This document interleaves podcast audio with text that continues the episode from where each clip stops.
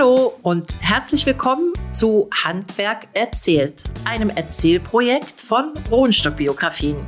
Rohnstock Biografien ist ein Unternehmen aus Berlin, das Lebensgeschichten, Familiengeschichten und Firmengeschichten auch schreibt und in Erzählsalons, einem speziellen Format, das wir entwickelt haben, den Erfahrungsaustausch fördert. Ich bin Katrin Rohnstock, die Inhaberin der Firma und die Leiterin unseres Erzählprojektes Handwerk erzählt zwischen Tradition und Zukunft. In den letzten zwei Jahren luden wir unterschiedliche Handwerker zu insgesamt 30 Erzählsalons in Thüringen und Sachsen ein. Unterstützt hat das Projekt der Bundesbeauftragte für die neuen Länder. Die Handwerker haben wir gebeten, zu erzählen von ihrem Weg ins Handwerk und wie sie Meister ihres Faches geworden sind. Sie erzählen von ihrer Leidenschaft zu ihrem Beruf, von ihren Sorgen und von ihren Wünschen für die Zukunft. Etwa 130 Handwerker sind unserer Einladung gefolgt. Etwa 100 dieser Erzählungen haben wir aufgeschrieben. Doch wir möchten diese Erzählung hier in unserem Podcast mit dir teilen, sodass du sie also auch lebendig nachhören kannst. Durch die im März ausgebrochene Corona-Pandemie mussten wir die Erzählsalons in Meißen, der Region nördlich von Dresden, leider absagen, weshalb ich mit dem Klavierbauer Wolfgang Trobisch ein Einzelinterview führte. Trotz der unverhofften und ungewollten Änderungen bot dieses Treffen mit Wolfgang Trobisch eine einmalige Chance, den Handwerker ausführlich nach seinem Werdegang zu befragen. Und aus unserem Gespräch ergab sich eine sehr intensive Geschichte. Wolfgang Trobisch wurde 1960 geboren und erzählt, wie er mit Ehrgeiz und Leidenschaft Klavierbauer wurde und seit vielen Jahren sein Geschäft in Herzen von Meißen führt. Wir wünschen dir viel Spaß beim Zuhören. Darauf gekommen, überhaupt Klavierbauer zu werden? Ich hatte nicht vor, Klavierbauer zu werden. Ich hatte vor, Musikwissenschaft zu studieren und habe Abitur gemacht und habe aber auch eine sehr gute Pubertät gehabt und hingelegt. Man war mir an der und Oberschule damals diesbezüglich nicht so sehr gnädig und ich habe auch nichts ausgelassen, dass man mir eine Gnade lassen würde. Ich war musikalisch und musste die Singegruppe leiten. Und alle stellten sich hin und machten da ernst. Das konnte ich nicht. Und da habe ich, hab ich gesagt, dann machen wir da einfach mal so, wir spielen Schule und machen so, wie das vor 80 Jahren war. Und über Lied gesungen und dazwischen ist Unterricht. Und wir hatten drei Dinge zu machen. Wir hatten, es musste einen Literaturbeitrag geben, es musste einen politischen Beitrag geben und es musste einen musikalischen Beitrag geben. Und dann haben wir gesagt, okay, wir machen Musikunterricht, wir machen Staatsbürgerkundeunterricht in Deutsch.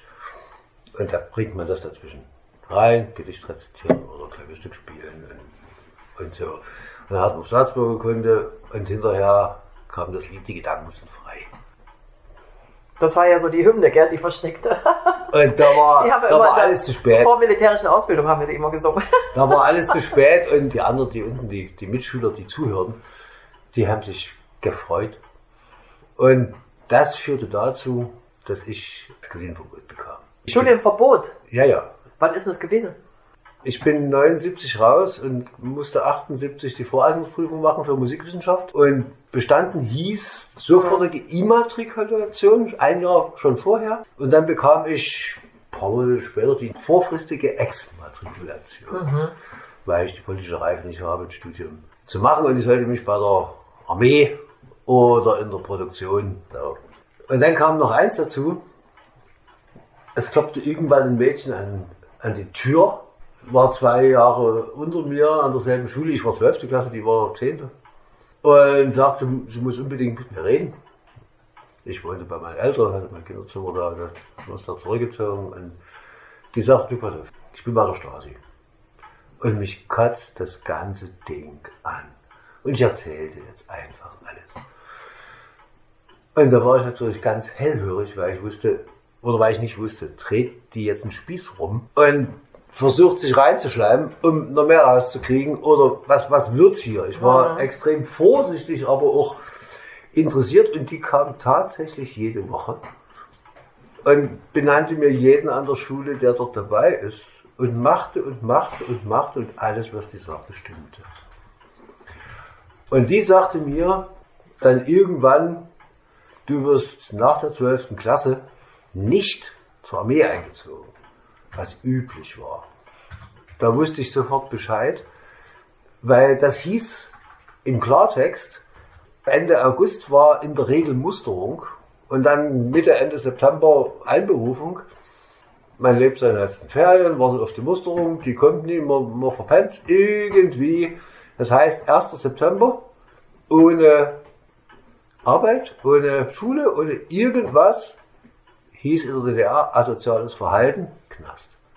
Und das war der Zirkel, der da drumherum gezogen war. Und ich konnte es nicht verpennen, weil die mir es gesagt hat. Das war ganz knapp vor den Ferien, da hatten die das beschlossen und die hat es mir gesagt. Und da habe ich zwei Tage in mich gehorcht und habe gesagt, gut, handwerklich bin ich nicht dumm, Produktion muss es sein. Also Klavier habe ich gelernt, wird's Klavier bei. Da habe ich mich informiert, wo es was gibt, bin von Leipzig, Sangerhausen, Seifellersdorf, die, die Werkstätten die abgefahren. Betriebe abgefahren, habe gefragt, geht das, geht das, geht das, geht das. Und Eisenberg bot mir die Möglichkeit. Sieben Wochen lang bin ich halt sozusagen, bin ich dienstags früh an die Autobahn, bin nach Eisenberg getrennt, zum Rat des Kreises, Abteilung Wohnungswesen. Und habe gesagt, schönen Tag, mein Name ist Trobisch, ich komme aus Meißen, ich brauche ein Zimmer. Haben wir nicht. Ah, okay. Ja, ich bin zurückgetrennt. Und Donnerstag bin ich auch wieder nach Eisenberg getrennt. Ich sage, guten Tag, mein Name ist Trobisch, ich komme aus Meißen, brauche ein Zimmer. Ja, Sie waren am Dienstag erst da. Ich sage, ja. Aber Sie haben ja kein Zimmer gehabt. Ich sagte, nee, äh, da haben wir jetzt immer noch nicht. Ich sage, ja, okay. Am nächsten Dienstag, die hatten bloß den Donnerstag auf. Stand ich wieder da. Und das habe ich einfach die sieben Wochen durchgezogen. Und am ich mein Zimmer. So bin ich zu meinem Beruf gekommen. Und das war eine Werkstatt, eine private Werkstatt Nee. oder war das ein VEB Das oder was war war ein das? VEB, nannte sich VEB Möbelkombinat Eisenberg. Ach, Möbel, zum Möbelkombinat gehörig, ja? Betriebsteil 5 Klavierbau. Dort haben die gesagt, dass die mich ausbilden. Das war eine große Werkstatt mit, ich weiß es nicht, aber ich würde es mal schätzen, 200 Mitarbeitern. 200 Mitarbeiter. Es wurden am Tag 32 Klaviere produziert. Das war ein Fließband, wo jeder 13,x Minuten ging eine Taktzeit, dann rückte das Ah. Klavier weiter und der nächste machte seinen Handgriff dran. Und hat man da was gelernt? War die gut, die Da hat, Lehre? man, da hat man nichts gelernt. Nee, äh, vor allen Dingen war es keine Lehre. Es wurde erstmal ein Debakel, weil ich wurde eingestellt als Produktionsarbeiter. Und man sagte mir, was ich da nicht wusste, aber mit, ich hatte ja Abitur abgeschlossen, mit 18 kann man keine Lehre in der DDR mehr machen, weil man mit 18 mehr verdienen müsste als ein Lehrling und damit kann man keine Lehre mehr machen. Da kann man nur eine Erwachsenenqualifizierung machen. Und da habe ich gedacht, okay, ich mache auch gerne eine Erwachsenenqualifizierung, das ist mir ja egal wie rum. Dann habe ich nach einem Jahr mal nachgefragt und gesagt, Leute, ihr wolltet Erwachsenenqualifizierung machen, ich bin jetzt hier unter Produktion und es ging auch gut. Ich war nach einem Jahr schon Springer. Handwerklich hatte ich da gar kein Problem. Und Die wollten mich auch haben, aber die sagten dann, nö, das mit der Erwachsenenqualifizierung, das funktioniert nicht. Sondern habt ihr mir dazu gesagt, na ja, das, das funktioniert aber nicht, da gibt es schon mal keinen Lehrplan. Also es gibt nur für Lehrlinge Lehrplan, aber für Erwachsenenqualifizierung gibt es keinen. Also so wie, wie heute das duale System ist, man geht in den Betrieb arbeiten und beim Mhm. anderen ist der Unterricht. Und das war so für alle, die in der DDR Klavierbau gelernt haben, die mussten nach Eisenberg zur Theorie. Ach, das war auch in Eisenberg, Das die, äh, in die Schule. Eisenberg. So, die Berufsschule sozusagen. Genau, und da bin ich zu der Fachlehrerin, zu der einen hin und habe gesagt, es muss doch für Lehrlinge hier auch einen Lehrplan geben. Und ob ich den nie haben könnte. Und da habe ich den Lehrplan genommen und habe den ein bisschen umgeschrieben. Bin wieder hin, sag so, hier, jetzt könnt ihr euch nicht mehr rausreden, dass es keinen Lehrplan mehr gibt. Und dann haben die gesagt, ja, das ist ja gut und schön. Aber in die Klassen kannst du nicht rein, die sind voll, das wissen wir ja alles, da kannst du nicht rein. Also du brauchst ja auch noch jemanden, der dich in der Theorie unterrichtet. Und da ist niemand da. Und dann bin ich wieder zu derselben Frau hin und habe gesagt, könnten Sie sich vorstellen, weil man muss ja auch irgendwo sehen, dass es aufgeht. Ich sage, eine Stunde pro Woche. Ja, wie stellst du das vor? Ich sage, ja, du gibst mir Aufgaben. Ich habe eine Woche Zeit, die zu lösen. Dann komme ich hierher. gebe meine Lösungen und ich kriege neue Aufgaben. Und den Rest mache ich, mache ich dann zu Hause. Das wäre jetzt eine Woche für sie, also eine Stunde die Woche für sie. Und das kann ich mir vorstellen. Die hat ja auch gesehen, dass es, dass es eine Anschlussvariante war. Und da bin ich wieder hin und habe gesagt, okay, so und so sieht es jetzt aus. Und da konnten sie nie weiter zurück.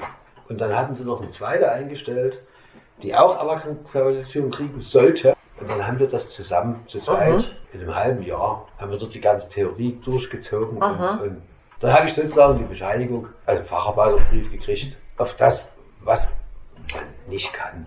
Weil Springer dort heißt ja, man macht immer nur vorgefertigte Schritte. Man kriegt ja keinen Gesamtzusammenhang. Ja, es sind ja immer, jeder macht seinen Schritt. Und was wie zusammenhängt und, und warum, Konstruktion und alles, da, da gu- guckt man ja gar nicht rein. Und, und selbst wenn man der Tischlerei war, die hat jetzt einen Klotz 27,3 mal 19,5 mal X zu fertigen. Kein Zusammenhang und nichts. Und es war aber dann im Endeffekt ja der Facharbeiterbrief, der ja dann wesentlich war und dann Das war dann Facharbeiter für äh, Klavierbau oder was? ja, Klavier und Cembalo war. nennt Okay. Das. Mhm. Mit Cembalo habe ich nie was Mhm. gemacht. Mhm. Das nannte sich aber so und zu DDR-Zeiten. Reichte es, wenn man da mit Klavier, ich hatte noch nie einen Flügel von innen gesehen. Der ist ein bisschen anders gebaut. Klavier, das halt ja. Mhm. Und dann wollte ich eigentlich noch mehr lernen, möglichst viel. Und da gab es in Eisenberg noch eine, eine kleine Firma, das war die letzte handwerklich arbeitende Klavierbaufirma, die Anfang des 20. Jahrhunderts, ich glaube 1910 oder sowas gegründet und, und immer weitergegeben an den Schwiegersohn, Enkel und, und was weiß Wie ich. hieß die denn? Firma Taubert, Inhaber Kurt Kürst und der Kurt Kürst war dann, die arbeiteten zu zweit und machten 25 Klaviere im Jahr. Alles mit der Hand und alles noch, falls Ihnen das was sagt, mit Warmleim. Das ist wirklich, ich sage mal, das ist die hornalte Sache. So hat man wirklich vor dem Krieg gearbeitet. Hinterher gab es dann ganz anderes, aber dort blieb es so und war so. Und dort wollte ich unbedingt rein. Und die wollten aber keinen haben. Weil ich wollte, ich wollte ja einfach das noch lernen, was mir fehlte. Und da war in Eisenberg, irgendwann war eine Friedhofsmeisterstelle frei. Da habe ich gesagt, könnte ich da eine halbe Stelle kriegen? Ja, weil das gab ja immer keine Arbeitskräfte zu der Zeit. Und da bin ich wieder hin und sagte, pass auf, ich könnte 60% hier arbeiten und dann abends meinen Lebensunterhalt mit Friedhofsmeister verdienen. Das heißt, ich könnte hier arbeiten ohne einen. Nee, das geht nie wegen der Versicherung. Da bist du ja gar nicht versichert. Ich bin dort, ich sag mal so geschätzt, alle 14 Tage hin mit neuen Ideen, wie man das einfach machen könnte. Und irgendwann wurde es dem dann so viel zu bunt und der sagte, du pass auf, wir machen folgendes, normal würdest du bei mir 600 Euro verdienen. 600 DDR-Mark. DDR-Mark. Du verdienst 200 DDR-Mark. Normal würdest du halb sieben anfangen. Du fängst um fünf an. Dann ist es halb sieben geheizt. Der ganze Warmleim ist warm, den wir ständig brauchen. Uns ärgert es, dass, dass wir halb sieben anfangen und dann hast du macht der Leim fertig. Das wäre für mich ein Vorteil, wenn du um fünf da bist. Und ich könnte effektiver produzieren, wenn um vier Schluss ist. Und ich muss Viertel vier oder um drei Schluss machen, damit alles aufgeräumt, gekehrt und, und sowas gemacht wird. Um vier ist Schluss und du hast halb sechs Schluss, weil du alles aufräumst. Was? Das sind ja erschwerende Bedingungen. aber Auf der ganzen aber, Linie. Aber ich war drin. Okay. Ich war drin. Ja. Da habe ich gesagt, klasse. Habe das gemacht und das habe ich dann noch knapp drei Jahre gemacht. Dann war er, der Kurt Kirst, der war dann 73, glaube ich. Kurt Kirst. Okay. Kurt mit Vornamen, Kirst, K-I-R-S-T mit Nachnamen. Und der war, ja, ich glaube 73. Und sein Problem war, dass äh, die DDR setzte die Preise fest. Ja. Und weil die Industrie natürlich von der DDR hofiert wurde und der kleine Private gar nicht, kriegte der Kurt Kirst für ein Klavier weniger Geld, als diese industriellen Dinger dann kosteten. Und der konnte immer nur mit zwei Händen, sage ich mal, verkaufen, indem er sagte, ja, sehen Sie, wie kostet es hier? und dann ist hier noch sowas drauf zu Hatte, schlagen. durfte der privat verkaufen? Der durfte privat Der durfte verkaufen. seine eigenen Klaviere verkaufen. Ja, aber eben zum festgesetzten Preis. Ja. Dann hatte er irgendwann, da war ich auch dort, die Kunden kamen dann auch meistens vorbei, die das kaufen wollten. Man lernte die auch kennen und das war sehr schön, weil man dann wusste auch, wo das Klavier mal stehen wird. Weil Furnier und alles, das wurde ja dann für den Kunden gemacht. Und dann sagte sie, ja, ich bin sogar telefonisch erreichbar, was ja zu der Zeiten gar nicht üblich war. Und dann rief er sie an und wollte mit ihr irgendwas absprechen. Und dann meldet sie sich, ja, so und so, Rat des Kreises sowieso, Abteilung Finanzen, hier spricht die und die Person. Und da ist ihm das Gesicht eingefallen, weil er sagt, er hat gerade wieder auf die Weise an sie verkauft, er wusste es ja nicht. Und hat gesagt, ich hab die Schnauze voll, ich gebe auf.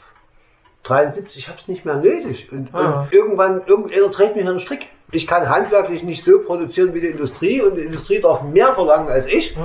Das ist ein Unding und ich hab das nicht nötig. Und da hat er Ende 84 hat er geschlossen und ich bin dann mit einem wahnsinnig fundamentierten Wissen von dort gekommen. Also das heißt, Sie haben da viel gelernt bei dem. Unheimlich viel. Unheimlich viel. Und da, da fragen mich halt viele Kollegen, die mit diesen alten Verleihentechniken und sowas keine Ahnung haben.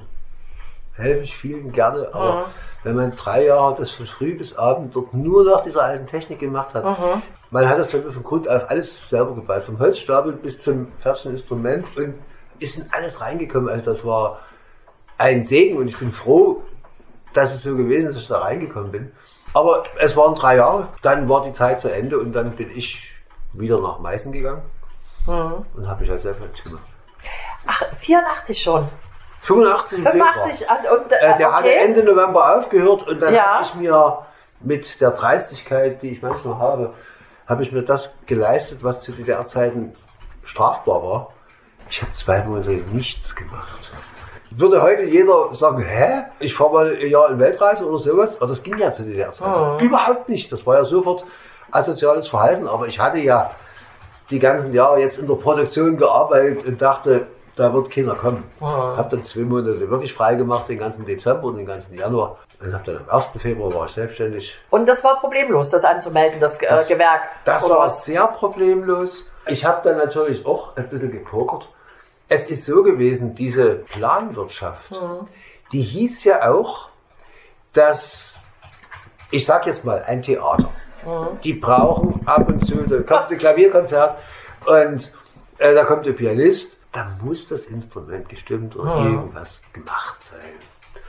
Dadurch, dass Planwirtschaft war, konnte das Theater auch beim Rat des Kreises anrufen und sagen, nennt mir einen, der das macht. Und da hatten die natürlich ein Problem. Und die hatten keinen, oder Und was? die hatten keinen. Oder nicht genügend, so. Nee, das gab in Dresden ein paar Kollegen, die waren aber mit den dortigen Theatern, mit allem eben auch völlig zu und Privatkunden, das war ja überhaupt kein Mangel, weil es keine, keine Leute gab. Und die war total froh, dass jemand kam und sagte, ich will mich selbstständig machen. Und da habe ich dann pokert, habe gesagt, ja, zwei Bedingungen habe ich. Ich bin ja nicht Klavierstimmer, der bloß in die Häuser geht, sondern ich bin ja Klavierbauer und das von Herz und Grund auf. Ich will einen Werkstattraum haben und ein Telefon. Nach drei Wochen kam Information, also zwei Möglichkeiten. Entweder Sie machen sich selbstständig ohne Werkstattraum und ohne Telefon oder würde uns so leid tun, Sie kriegen keine Selbstständigkeit. Weil mit den Bedingungen, wir schaffen es nicht. Haben die nicht, hatten sie nicht. Und dann habe ich klein beigegeben und habe gesagt, okay, okay, ich habe mich dann selber um Gewerberaum gekümmert, hatte ich dann. Ach so, okay. Und das gab dann auch mal Ärger, weil die wollten ja nie umgangen werden. Aber an der Stelle musste ich es machen. Und dann, seitdem bin ich selbstständig. Und Meister mussten sie nicht vorweisen, ne? Meister musste ich nicht vorweisen, musste ich nachmachen. Das habe ich dann drei Jahre später angefangen. Da gab es ja so eine, hat sich einer bereit erklärt, das zu machen. Ein Klavierbaumeister hat dann gesagt, er macht das. Und das war, das war lustig und das war gut. Das war auch wieder dual. Es gab die allgemeine Genau, äh, Buchhaltung und sowas, ja. Wo Buchhaltung, natürlich Staatsbürgerkunde Ja. und, und Wo alle waren. Kalkulation und, und alles Ja, drin ja. waren. Da Mhm. waren die Tischler wie die Bäcker und ja. da waren alle. Ja. ja. Und dann gab es das eine, das war übrigens in Jena. Das war völlig okay. Und die andere Schiene, die dann hier war mit Kalkulation und mit diesem, mit allen Tischlern und, und Friseuren und, und, und allem, Es war dann lustig, weil ich mich dann immer, dienstags hatten wir da Unterricht und ich musste mich dann immer genau zu der Zeit von Staatsbürgerkunde abmelden, weil ich gesagt habe, mir sind die, in Meißen waren die Demos Dienstag. Die Demos 89, Mhm. die sind mir wichtiger. Dann kriegte das auch einige Brüche durch diese ganzen Umbrüche. Und ich habe dann 92, glaube ich, meinen Meister. Ach so, okay. Das hat dann lange gedauert, weil dann war unklar, dürfen wir noch, also darf jetzt der Dieter Albrecht aus Jena, darf er das überhaupt machen, wenn wir jetzt schon mal ein, ein geeintes Vaterland sind. Ne? So, da gab es dann viele Fragen und Unklarheiten und bis das alles geklärt war, dann hat das Zeit gedauert, aber es war dann acht Jahre nach meiner Selbstständigkeit, oder sieben Jahre war es. Und wie war die Auftragslage zu Ostzeiten? Über die Theater und Konzertsäle oder privat? Oder was gab's denn da für, was denn für Aufträge? Also es gab natürlich diese Flut an Aufträgen, weil äh, das Geld, äh, es wurde keiner reichlich bezahlt, aber das Geld war in der Regel da. Es waren die Handwerker nicht da. Ich hätte bis sonst wohin fahren können und mir mit, was weiß ich, einem Haufen Trinkgeld und mit, mit diesem und jenem noch dort arbeiten, noch dort, noch dort. Ich hatte ganz am Anfang einmal eine Annonce in die Zeitung gesetzt, dass ich das jetzt mache. Mehr war nicht nötig. Das hat dann einfach das Hm. Wahnsinn, hat ja. Hm. durchweg gereicht. Das war, da gab es kein Problem.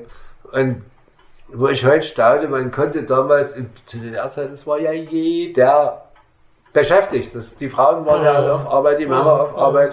Telefon hatte ich nicht. Ich habe den, ich habe mich dann abends immer hingesetzt, eine Woche geplant und dann habe ich Karten verschickt. Ah, So. okay, so Postkarten. Postkarten. Für einen Zehner, ja. Hatte meine Oma auch immer. ja klar, wo man ja, ja, genau. hat, ich, ich plane Stimmt. zu Ihnen am, am 17. um 9 zu kommen. Ja, genau. Kann ich mich auch noch erinnern. Ja, Ja. denken Sie, dass da absagen kann? ja.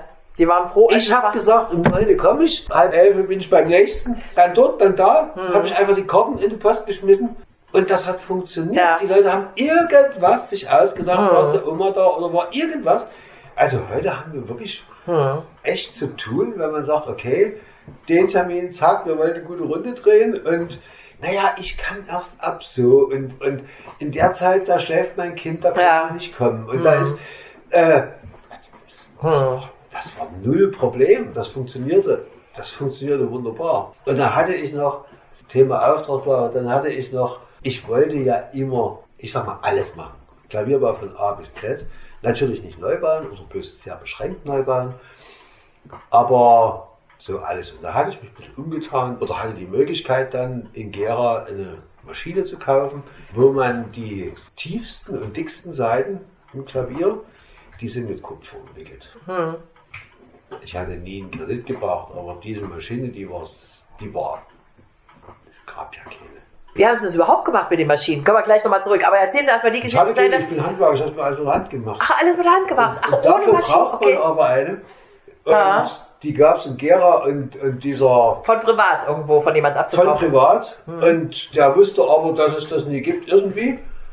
Und wollte 5000 DDR-Mark für das Ding haben. Mhm. Und da habe ich nicht lange gezögert und habe das erste Mal in meinem Leben Kredit aufgenommen und Mhm. habe diese Maschine mir gekauft. War ja 1920 oder sowas gewesen. Die versetzte mich dann aber in die Lage, diese Bassseiten selber anzufertigen. Mhm. Und damit war ich einer von zweien in der DDR, Mhm. der das konnte. Das heißt, ich hatte eh theoretisch kein Problem mit Aufträgen, aber plötzlich fing ich noch an für die halbe DDR. Wenn eine reißt, die ist nicht so wie bei der Gitarre, da nimmt man eine A-Seite, die muss einzeln angefertigt werden, weil die Längen, Dicken, das ist alles verschieden. Da konnte ich mich auch nicht retten vor Aufträgen. Diese schöne Maschine, die haben wir immer gewartet. Die hat 2002 hatten wir hier auch die Flut und hatten die Flut bis, bis zur Decke. Und da stand die eine Woche komplett unter Wasser. Ist ja auch äh, Maschinenbauer und hat ja, ja so ganz vielseitig. Der hat die in alle Einzelteile dann hier zerlegt. Wir haben alles hierher gebracht. Alles auseinandergenommen, alles gereinigt und gefettet und was, was, alles wieder zusammengebaut. Die läuft bis heute. Ich habe vor, vor zwei Jahren ich noch in eine zweite Werkstatt aufgemacht, wo wir jetzt für, für Europa In, in, Diese- in Meißen auch, in oder Meißen, wo? Ja. Ein, ein zweiter Raum oder eine zweite, also ja. Einen zweiten Raum. Einen zweiten Raum, ja. Und ich sag mal ein anderes, anderes Umfeld. Dort machen wir jetzt für Europa-Reparaturen an Klaviaturen, also zum Beispiel Elfenbeinbelegung, wo die Leute mit den ganzen CITES-Bescheinigungen, es will keiner und, äh, selbst wirklich arbeiten wollen die meisten Kollegen nicht mehr. Die wollen handeln, Klaviere ankaufen, verkaufen. Hm. Will ich nicht viel tun. Und da habe ich vor zwei Jahren, also machen wir jetzt zwei Dinge für Europa. Das sind diese Bass. Was heißt äh, für Europa? Für eine, Das kommt von, das kommt, ach, für ganz Europa, also für den, das kommt für den Kontinent. Norwegen, das kommt von Azoren, das kommt Ah, von, von okay. Russland, das kommt von Kroatien, das kommt von Griechenland, das kommt von überall. Und die schicken die, äh, die schicken uns Bass ein oder Klaviaturen. Bei Ja. Klaviaturen, die sind ja groß. Ja. Da schicken wir denen eine Leerkiste hin. Die packen die rein, schicken, wir lassen die wieder abholen. ja, Und Aha. dann wird die in der Werkstatt bearbeitet Hm. und dann die wieder hin. Und, äh, und da machen wir auch genau das, womit ich angefangen habe, Hm. machen wir es äh, dort auch für Europa. Das ist so, und da ist diese Maschine, die, die ich 1987 gekauft habe, hm. Das ist, wir haben jetzt insgesamt fünf solche Maschinen. Aber das auch gekauft, gebraucht von ja, Leuten jetzt, gekauft. jetzt, jetzt können sie alles kaufen. Jetzt ist das kein Ja. Problem. Aber das ist der Beste. Ist das eine DDR-Produktion gewesen? Nee, von 1920. Das ist Ach so, von 1920 noch, also Vorkriegsware. die haben Gute bloß, es Vorkriegsware. gibt ja heute auch diese Elektronik. Da kann man alles aufrüsten, dass die geschont wird und, und sowas und sowas. Haben wir alles gemacht. Das ist die beste Maschine, die wir haben. Mhm. Die hat mir damals schon treue Dienste geleistet und deswegen kam ich jetzt auf die andere Werkstatt, weil wir haben dort Freispielmaschinen. Aber wenn es ganz, ganz speziell ist, kommen die Leute, die dort arbeiten, zu uns und machen es auf unserer Mhm. 1920 auf dieser wirklich richtig schönen Maschine und ja. So, jetzt waren wir bei den Aufträgen zu DDR-Zeiten. Also was war das? Das war äh, Restaurierung wahrscheinlich von Klavieren oder Reparaturen? Restaurierung und größere Reparaturen bedingen ja unbedingt die Werkstatt. Ich hatte keine, ich kriegte keinen Raum und konnte am Anfang nur mit dem Werkzeugtäschchen von A zu B, von Kunde zu Ach Kunde so, dann fahren. sind sie immer nur zu denen nach Hause gefahren es ging ja nicht anders. Ach Ich so. hatte keinen Raum Ah, und kein okay. Telefon. Ja, aber ein Auto hatten sie. Ein Auto hatte ich, aber in, in Trabant und dann Ah. noch eine Limousine. Kriegte man ja nicht, nicht wirklich alles rein. Nee, ich hatte erst einen Kombi und später kriegte ich eine Limousine. Ist egal. Mhm. Ich habe mich dann, was ich vorhin schon andeutete, selber um, um einen Raum gekümmert. Und den habe ich dann auch, da musste ein Ofen rein, weil nicht drin war. Und kriegen sie mal einen Ofen zu der Zeit gebaut. Und, Mhm. und da braucht eine, eine Tür, wo auch mal das Wiegel durchpasst. Und, und, und. Das war alles schwierig, äußerst schwierig, zumal am Rat des Kreises Abteilung Wohnungswirtschaft vorbei. Die durften es ja gar nicht wissen, weil Weil es eigentlich eine Wohnung war oder was? Nee, weil das hatte ich so spitz gekriegt. Die hatten auf diesen Raum, aus welchen Gründen auch immer, die hatten auf alle Räume ihre Hand drauf. Und das vergaben die. Aber der war denen entfallen. Und da bin ich zu dem ehemaligen Eigentümer des Hauses hin. Wir haben dann einfach einen Deal gemacht. Und plötzlich war es mein Raum. Und all- dann kam die es mitgekriegt. Und ich sagte, das ist kein Problem, ich bezahle auch euch gerne die Miete. Plötzlich sta- standen die fassungslos davor. Aber das war egal. Ich hatte dann was, das konnte man hinterher klären. Die wussten ja, die Abteilung Wirtschaft, damals die Frau Bergmann, die wusste ja, dass ich selbstständig bin, Also dass ich auch schon Räume brauchte, Ja. aber sie konnte sie mir nicht bieten. Und dann hatte ich mich halt wieder mal hinten rum drum gekümmert und dann haben die irgendwann auch nichts dagegen gesagt, dann bin ich so drin geblieben. Das war eine relativ nasse Bude und das verträgt sich mit, mit Klavieren und Holz Nee, nicht sehr ja. gut. Und da habe ich es dann meistens so geteilt, dass ich von, sage ich mal, von April bis Oktober bin ich in der Weltgeschichte rumgefahren und habe dann, sage ich mal, von Mitte Oktober habe ich in der Bude geheizt. Dadurch wird die trockener. Und dann habe ich im Winter diese ganzen Werkstattsachen gemacht und bin dann ab April, Mai wieder draußen rumgefahren und habe dann irgendwann die Bude wieder angefangen trocken zu heizen, dass man das machen konnte. So, also dann hat sich erstmal ganz gut entwickelt. Bis Ja. zum, aber haben Sie dann Mitarbeiter noch schon nehmen können oder waren alles Ich alleine hatte- Einzelkämpfer? Ich hatte auf der Gewerbegenehmigung stand, dass ich nicht berechtigt bin, Arbeitnehmer einzustellen. Oh. Und das hat sich dann nach der Wende natürlich geändert. Dort hatte ich dann mal irgendwann die Idee, dass man ja auch ein Klavierhausfachgeschäft mit, Also mit Verkauf von Klavieren. mit dazu nehmen könnte, Ja. was natürlich auch hieß, brauche ich Ihnen glaube ich nicht zu erzählen. Wir hatten zwar Aufträge, aber der gesetzliche Rahmen war ja vorhanden. Auch mir wurde ja gesagt, was ich für das Stimmen eines Klavieres nehmen durfte. Und das waren acht Mark. So, davon sind wir nicht so reich geworden, dass wir dann, wenn wir mal sagen, 1 zu 2 abgewertet, für 50.000 einen großen Flügel kaufen konnten. Das, das war ja alles überhaupt nicht da. Und ich habe das mir dann aber trotzdem vorgenommen, Laden aufzumachen. Dann durfte ich natürlich auch, also nach der Wende durfte ich Mitarbeiter einstellen. Da kam eine Situation lustigerweise parallel. Ich hatte einen sehr guten Freund, der arbeitete in Meißen beim Turmumbau. Und der war gelernter, damals nannte man das BMSR-Techniker, Brems-, Messsteuer- und Regeltechniker. Heute würde man sagen Elektroniker. Und der kam eines Tages zu mir. Wir, wir hatten damals wohnten wir in Meißen und hatten noch einen schönen Garten direkt hinterm Haus. Und, und kam da abends vorbei, sagte du, Scheißtag heute. Da war los. Und der hat mit dem Jan zusammengearbeitet, bei dem Turmumbauer. Da hatte der gerade die Restauration studiert. Da ging es darum, dass, ich glaube, dienstags war da Studium oder Unterricht oder irgendwas. Dienstags war der nicht da. Und da hat der Chef, der Turmuhrenbauchef, hat zu ihm gesagt, also Jan, das, der Jan ist ja an der Stelle ganz eifrig und, und, und fair. Der hat dann gesagt, das, was ich dienstags nicht mache, das mache ich dann den gesamten Sonnabend. Und da hat er gesagt, du, ich brauche dich Dienstag. Du kannst Sonnabend deine Restauration machen, aber nie mir den Dienstag hier klauen und dann Sonnabend nacharbeiten wollen. Und dann hat er gesagt, das ist ein Studium und ich brauche den Tag, sonst komme ich dort nie weiter und das wird sich nie ändern, weil ich studiere das nun mal. Und dann hat der Turmbauer gesagt, Gott, es gibt genug Leute auf dem Arbeitsmarkt, raus. Und da hat der Stefan, die zwei waren auch sehr befreundet, da hat er gesagt, der hieß Klaus Ferner, der Turmunbauer, der hat gesagt, Ferner, wenn du dem Jan kündigst, dann gehe ich auch. Und das waren, der hatte drei Mitarbeiter. Und das waren die zwei und der andere, der war, der, der konnte feilen. Also der machte das. Und die zwei, die haben dort, so sage ich mal, das Ding oben gehalten. Und da stand der Klaus Ferner ein bisschen dumm da, weil damit hatte er gar nicht gerechnet. Und der Stefan stand aber auch dumm da, weil wenn man selbst kündigte, kriegte man ja nichts. Kriegte man kein, Arbeitslosengeld, ja. Gar nichts. Und da saß der in meinem Garten und hat mir das erzählt. Ich sage, du Stefan, da habe ich eine Idee. Ich stelle dich jetzt einfach ein, bist jetzt offiziell bei mir. Ich schreibe für dich in Lohn. Du kriegst aber von mir keinen Lohn. Aber ich schreibe den und das machen wir ein halbes Jahr, wenn ich was für dich zu tun habe, dann machst du das. Und wenn nicht, dann mit dem Geld kommen wir irgendwie klar. Nach einem halben Jahr kriegst du dann Arbeitslosengeld, wenn ich dich dann rausschmeiße.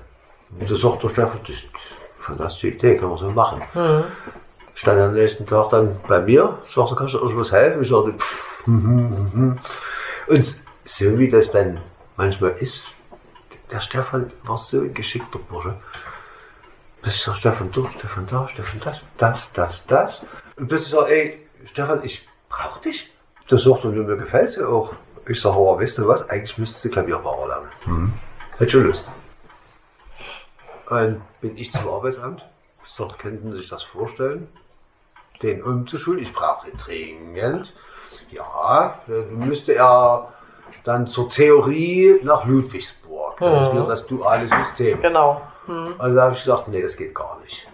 Und da haben die gesagt, na, was anderes gibt's ja nicht. Wie soll er denn die Ausbildung kriegen? Ich sagte, Vorschlag, ich bilde ihn in der Theorie aus. Na, können Sie das? Sag, na klar. Allerdings müssen Sie mir das natürlich bezahlen. So. Na, was wäre das denn? Damals waren wir ja so was bescheiden. Ich sag 500 Euro im Monat. Äh, 500 Mark im Monat. Frage ich meinen Chef. Und das ging durch. Ich weiß nicht, wie lange, 14 Tage später, einen Monat später, Rian Schitt vor mir und sagte, ey, was wissen wir das zu zweit machen, der Stefan und ich? Dann mache ich auch Klavierbauer und wir machen es auf dieselbe Schiene.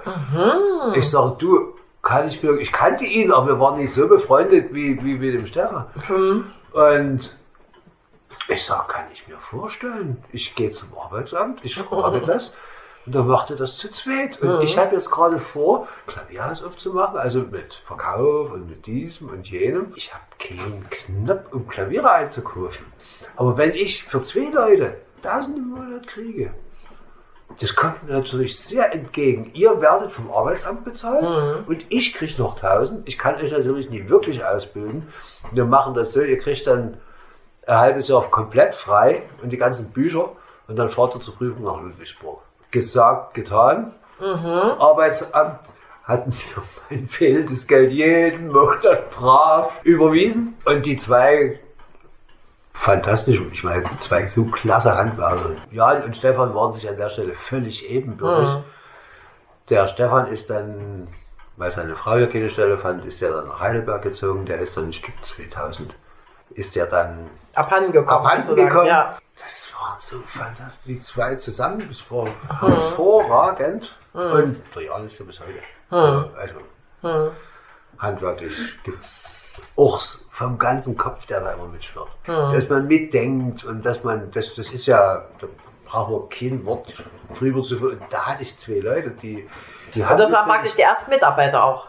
das waren meine Die, ersten, die ersten Mitarbeiter nach der Wende. Ja. und die haben dann wirklich ein Vierteljahr freigekriegt und haben sich in die Literatur rein vertieft Die waren ja auch klug, ne? und haben, Ja, die ist auch und haben klug, mit 2,5 ohne eine Stunde Unterricht, wo die anderen alle darauf Naja. vorbereitet werden, so läuft die Prüfung, so müsst ihr das dann machen. Haben die das mit, mit, mit 2,5 äh, dort die Prüfung gemacht? Da kann man bloß Hut ziehen. Und so sind wir zusammengekommen. Und die waren fertig ausgebildet. Und da kam die Uli, die Frau Winkler, die jetzt bei mir Ach, die jetzt hier das Büro macht. Ja. ist. Und die kam dann an und sagte, kannst du dir vorstellen, dass ich bei dir lerne? Oh, Klavierbau. Auch Klavierbau. Und dann war das die dritte. Die hat es dann aber in Ludwigsburg gemacht. Sie war dann die dritte und der Stamm, also leider ist der Stefan abhanden gekommen, aber bis heute. Was die Uli da macht, ist erstaunlich. Die scheut sich vor nichts und macht alles. Und dann kam 2005 oder 2006 kam der Silvio und seitdem ist der Silvio, seitdem sind wir wieder Und wie viel sind es jetzt insgesamt? zwei Bereiche. Wir sind jetzt insgesamt acht. In unserem Stammbereich sind wir zu viert und dann kommt die andere Werkstatt halt mit dazu. Das ist dann aber erst 18. 2018. Ach so, so äh, frisch ist es. Das ist Und frisch. ja. Mhm. Und was ist denn schön an dem Beruf? Was ist denn das Schöne? Das Schöne an dem Beruf, man muss es so vielgestaltig sehen, wie, wie wir Leute sind. Ich habe in meinem Beruf lieben gelernt, im Außendienst zu sein, zu Kunden zu gehen, jeden Tag neue Leute zu sehen, mit denen zu kommunizieren, mit denen abzusprechen, was man macht, aber eben auch weit, weit, weit ins Private rein. Die erzählen ja bestimmt auch, oder? Ja, Das also ich habe heute früh, weil wir gestern Abend habe ich entschieden, dass ich nicht mehr in den Außendienst fahre. Generell jetzt, oder was? Oder jetzt nur? Jetzt, Für die Corona-Zeit. Ja, ja, ja, ja. Und ich habe heute früh die heutigen Kunden angerufen. Ich habe mit jedem eine halbe Stunde geschwatzt. Hm. Ich wollte eigentlich bloß ab, absagen. Aber erstens, ich liebe das. Und zweitens, diese Nähe, die man zu den Leuten aufbaut, das glaub ich. lieben wir die Kunden. Ja. Und das schafft, das sind, sage ich mal, 80 Prozent, das ist nicht jeder, aber das lieben auch wieder die Kunden. Und ich mache das leidenschaftlich gern. Silvio, der jetzt 2006 gekommen ist, der hat eine, eine Freude dran, perfekt zu arbeiten in der Werkstatt und, und, und der Jan ist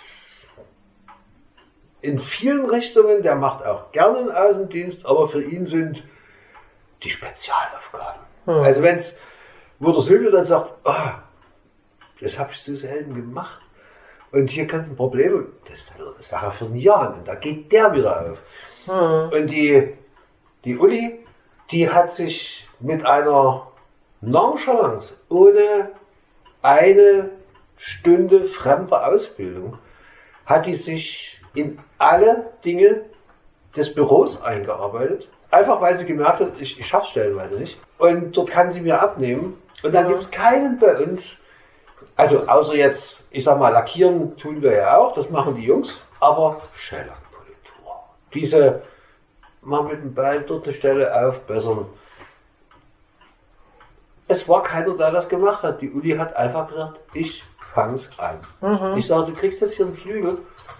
Du darfst ein halbes Jahr brauchen. Lerne dran. Mach Also die macht praktisch beides. Die macht äh, sozusagen. Klavierbau, macht die, kann die alles. Ja. Aber sie hat sich jetzt spezialisiert auf die Außensachen, auf die Gehäusereparaturen, Mhm. sozusagen in alter Schellack-Tradition und macht alles, was im Büro Anfällt. Mhm. anfällt, wo jetzt, ich sag mal, nicht administrative Entscheidungen sind. Sowas aber, die Kunden anrufen, Wenn man zu den Kunden fährt, dann haben die irgendwie ein Klavier ist ja auch, also das Instrument ist ja immer was Intimes, ne? Mit dem lebt man ja auch. Das ist es. Die lassen das dann zu Hause reparieren und äh, manchmal la- lassen sie es auch in die Werkstatt bringen.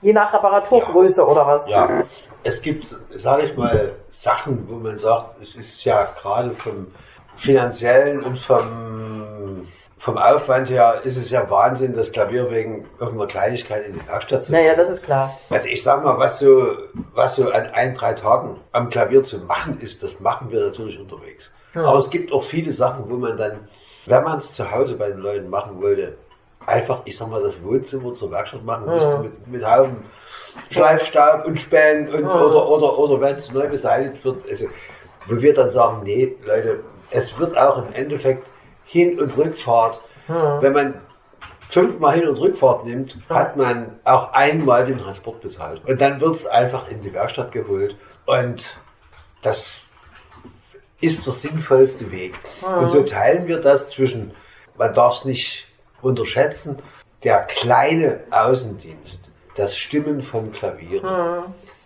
das geht ja auch bis zur Konzertbetreuung und, und, und diese Sachen. Das ist ein nicht zu unterschätzender Wirtschaftsfaktor. Und das ist, sag ich mal, meine Schiene. Ich hole dabei natürlich dann auch die Aufträge mit rein, dass drei Leute in der Werkstatt Genug Arbeit haben. zu tun haben. Ja. Das ist mein Part und der ist, der ist dann eben auch stellenweise mit, mit sehr weiten Wegen verbunden. Wir haben verschiedene Künstler, die machen ständig Tourneen und für die machen wir zum Beispiel viel.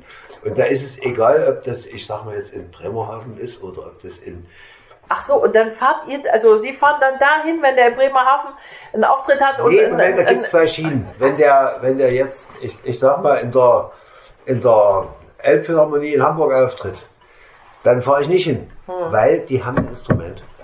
Aber der tritt ganz viel, ich sag mal, Jena habe ich nicht, aber Gera zum Beispiel ist der häufiger, oder war ich häufiger äh, mit dort. Da gibt's dann solche, oder Leipzig Sachsen Arena, sowas. Die fassen eben diese 4000 Leute, die dann in, in Leipzig kommen und dort gibt's kein Instrument. Wir stellen ihm das Instrument hin Ach so. und der liebt unser Instrument, also der Pianist, Ja, also der die- Pianist von Ja, aber dann, ah, Instrument dann und meine Arbeit. bringt ihr den Und wir bringen Flügel den hin. Flügel hin und ich betreue das so, Ding. und immer wenn wenn es kein Instrument am Ort gibt, Dann seid ihr dran. da sind wir dran. So, und da haben wir natürlich, und das ist ein Wirtschaftsfaktor, auch der gesamte Verleih. Kommt ja damit dazu. Wir haben in unserem Sektor alle Bereiche. Und Was, alle Bereiche von Klavieren oder was? nee, äh, Vergleich mit dem Theater. Es gibt ein, es gibt Theater, die, die sagen, wir machen das oder wir machen das. Und es gibt dann die Vollhäuser, die haben, die haben Oper, Ach so, die haben Schauspiel, ja, die ja. haben Konzert, die haben Ballett, die haben alles, Musik. So. Und so machen wir es mit Klavier. Wir decken alles ab. Mhm. Da gehört das als nicht unwesentlicher Wirtschaftsfaktor eben auch mit dazu. Dieser Klavierverleih. Ja, Und die Betreuung dann von Konzerten vor- Konzerten, vor Ort. dass man einfach für Wie viele Künstler sind das da, die sich da betreuen lassen?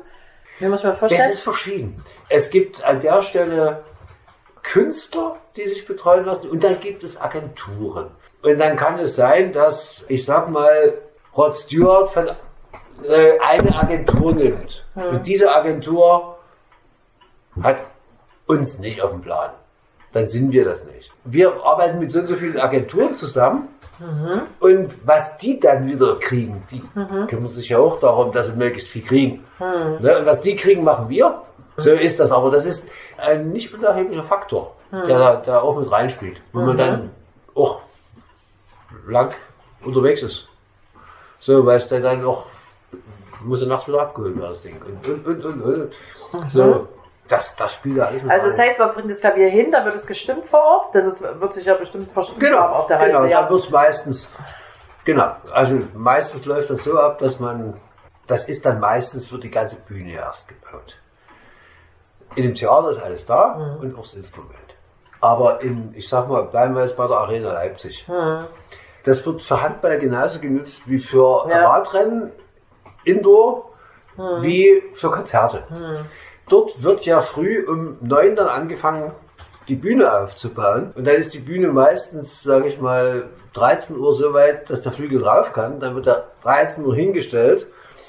Und dann sind die Leute 14.30 oder sowas, sind die meistens so weit, dass sie Mittag, was für die Mittag ist, dann machen. Ich brauche Ruhe. Und wenn dort, dann kämpft man ja um seine Ruhe, aber ist egal. Und äh, das ist auch die beste Zeit. Dann wird er gestimmt. Dann machen die die Bühne komplett fertig. Dann kommen die Musiker. Da ist dann, dann ist heilige Zeit. Dann spielen die sich ein und dann, dann ist 18 Uhr Soundcheck bis 19 Uhr. 19 Uhr Soundcheck beendet. Dann gehe ich nochmal an den Flügel. Da ist völlige Ruhe. Und 19.15 ist Einlass. Da muss ich fertig sein. So ist dann der, der normale Ablauf und in 22.30 wird der Flügel wieder geholt. Aber das gehört natürlich mit dazu. Interessant. Und wer sind ansonsten die Kunden? Also so Normalsterbliche sind das dann gar nicht. Das sind meistens Künstler. Gibt es auch noch so Leute, die zu Hause ihren Flügel zu stehen haben und da. Verleihgeschäft heißt auch, das heißt mehreres. Das heißt zum einen Künstler, die, die alle kennen, die einmal einen Auftritt haben. Ich, ich habe nur mit Gardehandel zum Beispiel ständig Lorena mit Kenneth oder, oder, oder, oder wa- was da alles so kommt. Die, die nehmen meistens von uns. Dresden ist das die Jugendgarde. Jetzt, jeder ist bei uns wenig. Weimar ist viel, aber das sind einfach auch Agenturen, mit denen man arbeitet oder wenn die den Auftrag nicht kriegen, dann macht sie andere. Ne? Es gibt aber die zweite Schiene, wenn ein Kind anfängt, Klavier zu lernen, sind die Eltern sich manchmal nicht sicher, aber sie brauchen ein Klavier. Und dann bieten wir für 35 Euro im Monat an, wir stellen den Klavier hin. Und dann können die einfach probieren, probieren, probieren, probieren und zahlen ihre Miete. Das ist auch Vermietung. Verstehe. Mhm. Ne? Also Das ist aber eine völlig andere Schiene. Ja, ja. Aber auch Aha. das ist, also wir haben 70, 80 Instrumente auf diese Weise Mhm. unter den Leuten. Und das ist auch, man muss sie natürlich vorher kaufen, aber wenn man dann einmal drin ist, das rechnet sich dann irgendwann auch. Mhm. Und das ist, das ist auch kein unwesentlicher Faktor. Also es kommen viele, viele, viele, viele kleine Ja. Faktoren, bringen dann im Endeffekt Mhm. ein Ganzes. Und der eigentliche Klavierbau, also dass man mal ein Klavier baut, das kommt aber äh, fast gar nicht vor, oder? Nein. Neues Klavier zu bauen wäre, das wäre ein Angriff auf die Industrie, die ohnehin so effektiv arbeitet, dass wir handwerklich, so wie ich es gelernt habe bei dem Kurt Kirst, wenn wir so ein Klavier herstellen würden, wären wir bei der doppelten Zeit. Und das will ja kein Mensch mehr bezahlen. Also das ist Wahnwitz. Was wir seltenst, aber doch ab und zu machen, ist ein Cembalo neu bauen. Weil das baut jeder, sage ich mal mit der Hand, dort gibt's keine Industrie, keine wirkliche Industrie. Das ist kein nennenswerter wirtschaftlicher Faktor. Es kommt aber eben auch mal vor. So. Und das Interessante ist aber, dass die Klaviere sehr unterschiedlich sind. Sind meistens aber sicher kostbare Klaviere, oder? Die äh, repariert werden oder die restauriert werden. Das hat auch alle, alle Facetten. Dort darf man nicht ganz vergessen, dass das Klaviere auch oft das tägliche Leben von, von Menschen begleitet haben. Ich würde jetzt sogar mal so frech sein und sagen, eine Frau. Wieso eine Frau? Äh, spielen Frauen mehr Klavier als Männer? Nee, nee. Äh, ich erlebe es viel mehr bei Frauen. Und deswegen sage ich jetzt mal eine Frau, die auf einem Klavier Klavierspielen gelernt hat. Beispielsweise bei, auf dem Klavier ihrer Oma, die im selben Haus gewohnt hat. Sie hat dann später nicht mehr so viel gespielt, was immer wieder der Fall ist. Man lernt bis 18, dann kommt eine Genau, dann kommt die dann Familienphase kommt und die die große Studienphase. Familienphase und mit, mit Ende 30 setzt man sich mal wieder ran Ja. und, oder, oder man spielt schon vorher den Kindern mal was vor. Ja, Das ist ja, äh, wissen wir, Hm. das passiert immer und immer und immer wieder. Und dann stirbt diese Oma. Hm. Und diese Frau ist, sage ich mal, 40. Und kriegt das Klavier und fängt tatsächlich in dieser Zeit auch wieder an, Hm. Klavier zu spielen. Die sagt dann, dieses Klavier, mit dem verbinde ich ganz viel Zeit in meiner Kindheit. Hm. Und dann gehe ich dahin und sage, wirtschaftlich ist es nicht sinnvoll, dieses Klavier nochmal zu reparieren. Hm. Und es wird auch kein gutes Klavier draus werden.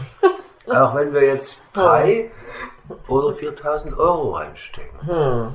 Und dann sagt die Frau, ist egal. nicht der Mann. Ach so, das Ideelle ist den Frauen wichtiger als dem Mann. Hm. Deswegen. Dann sagt die Frau, Macht, ist egal. das ist es mir aber wert. Ja.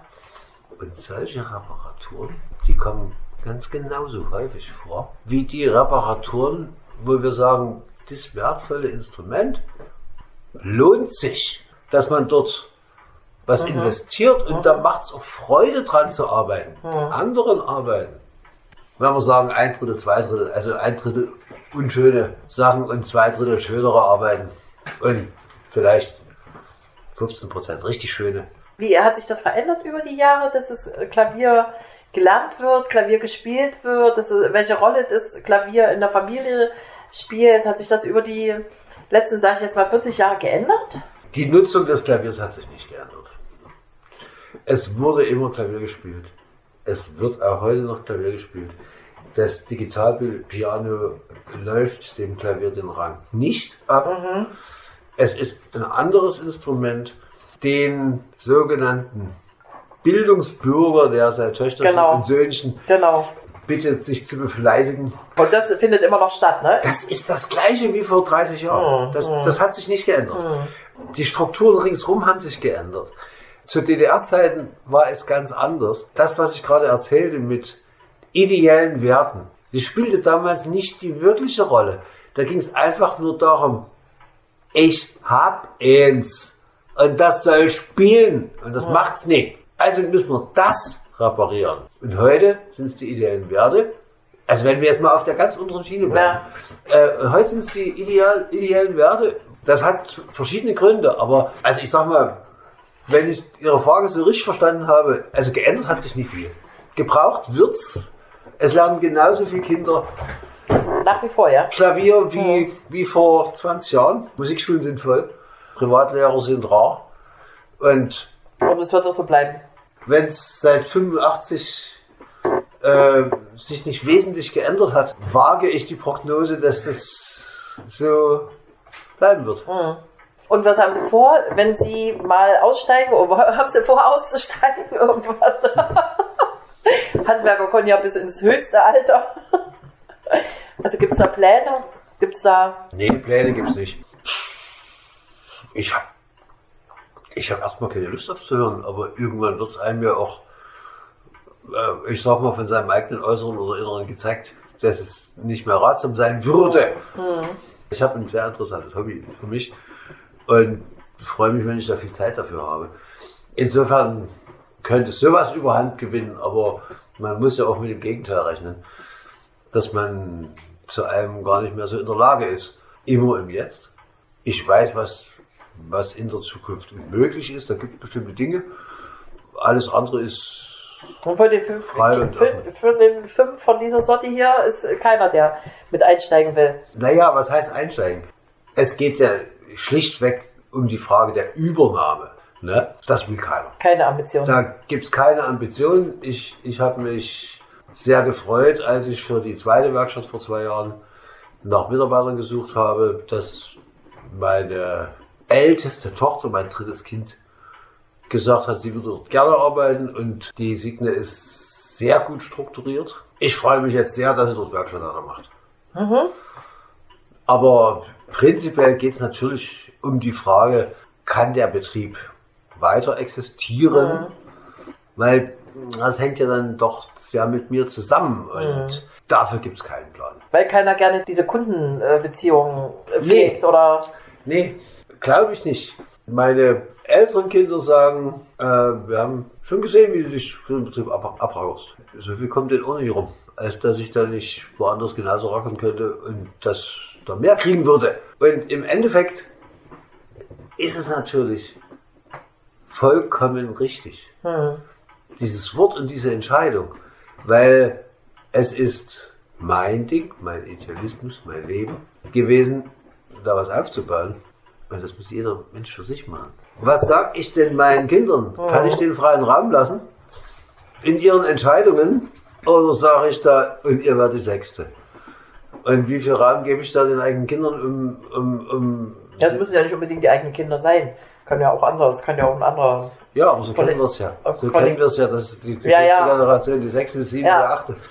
Ne? Also, so bin ich nicht rangegangen und ich krieg aber auch das Pendant, das ist nicht so gefragt. Wenn man vor allen Dingen im Handwerk guckt, es ist generell ein großes Problem. Nachfolger zu finden. Ja, aber dann wird ja das Geschäft irgendwann geschlossen, oder? Ja, Die, vermutlich. Altern äh, die Alternative. Hm. Rein praktisch gibt es keine andere Möglichkeit. Ich habe verschiedenen Menschen da Angebote gemacht und gesagt, denk mal drüber nach. So, Wollen sie nicht. nee. Man muss halt nicht sagen, da hat man hier was aufgebaut, was jetzt, was jetzt, um Gottes Willen kaputt geht. Nein, da geht es um kaputt, das ist gut. Dann, dann ist es so. Das muss man so realistisch sehen, wie es- wie es ist, weil wenn es so ist, dass es keiner übernehmen will, kann oder sollte, man muss ja auch wirklich bedenken, es sind meine Ideen, meine Spiele, meine Gedanken, die da drin stecken. Jeder andere müsste es total anders machen. Und zwar in der heutigen Zeit. Weil, das werden seine Kinder auch wieder sagen, man muss nicht den Ideen der Vorfahren so an, anhangen, um zu sagen, das wir es unbedingt fortführen. Es gibt einen guten Kundenstand, es gibt alles, aber das ist kein Grund für Menschen zu sagen, das muss ich machen. Wenn es den gibt, gerne. Ich glaube nicht. Der Beruf würde mir fehlen. Also so. jetzt auch im, im arbeiten zu können, zu tun, zu tun. Oder, also ich sag mal, für mich selber wäre es so der Wunschtraum, dass man sagt, okay, es übernimmt jemand und bestimmte Sachen, Kunden, da hat man immer noch, fährt man noch mal hin. Es gibt ja auch die Problemkunden, wo, wo weder der Jan noch der Silvia noch der Uli, die rufen die nie an, die wollen gar nicht. Da ich kein Problem damit. Was, ist, was, was sind Problemkunden? Die ewig unzufrieden sind. Aber wenn man so lange im Außendienst ist, dann braucht man zwei Sätze und dann zack, funktioniert das. Und die Kunden, die hat man über 10, 20, 30 Jahre. Nee. Immer dieselbe Geschichte. Eltern kümmern sich ums Klavier, weil das 6, 8, 9-jährige Kind Klavier lernen soll. Kind wird 16, 18. Eltern melden sich nie wieder. Anruf, völlig neuer Name. Äh, haben wir uns schon mal gesehen? Ja, bin doch. Sie, Sie waren doch schon immer bei mir. Oh, wie, was, wo? Kinder entwickeln sich so schnell, da erkennt man sie nicht wieder. Fangen die wieder Das an mit ihren immer- Kindern. Aber es ist immer die Schiene und dann mit, mit Ende 30, Anfang 40 fangen sie damit an. Das ist so, also, nein, nicht alle. Nie über einen Kamm scheren, aber das ist so ein, so ein, so ein, so eine, so ein durchschnittlicher Bogen und, und wenn die Kinder nicht, was natürlich heute sehr üblich ist, in München, Honolulu oder Singapur sind, trifft man die alle irgendwann mal wieder und stellt fest, ach, du hast jetzt einen anderen Namen, weil du geheiratet hast, aber ne klar, an die Familie entsinne ich mich. Äh, aber dich hätte ich jetzt nie wieder erkannt, aber ne klar, so. Also doch Stammkundschaft. Die kommen- die Von kommen- einer Generation zur nächsten. das geht dann weiter. Ja, ja, das ist ja toll, Ich habe ja. das stellenweise so, dass man jetzt die Enkel schon wieder in demselben Ja, ja, bis schön. 18 und Das ist ja dann, toll, und dann ja. geht's bei, bei, das ist schön. Ja. ja, aber, nee, nicht aber, das ist einfach schön. Es ist, es ist dieser, diese Delle, wo, dann, wo, wo ja. Mhm. sich keiner meldet. Oder wo, wo, wo einfach, wo man den Kontakt verliert. Und der ist ja auch völlig berechtigt. Die Kinder haben, einen wahnsinnigen Vorrang, Aufbau der Familie, manchmal Hausbau, manchmal dort und manchmal da und manchmal da. Und dann kommen genau die Sachen, die wir vorhin hatten. Jetzt nehmen wir das Klavier mit. Weil ich schon drauf gelernt habe, wo ich dann manchmal sage, nee, nicht das, nicht das. So, und manchmal lassen sich die Leute dann von mir breitschlagen und manchmal muss es das sein. Und dann kann es auch in die dritte Generation kommen. Hm. Es ist ja alles kein Problem. Technisch kann man ja so viel machen. Wirtschaftlich manchmal einfach so. Na gut, vielen Dank.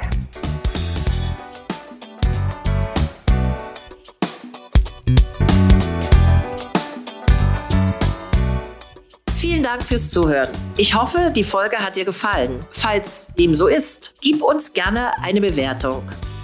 Noch mehr Handwerksgeschichten findest du in unseren Broschüren, die du kostenlos auf unserer Website herunterladen kannst. Und jeden Dienstag hier als Podcast. Bis bald und alles Gute. Tschüss.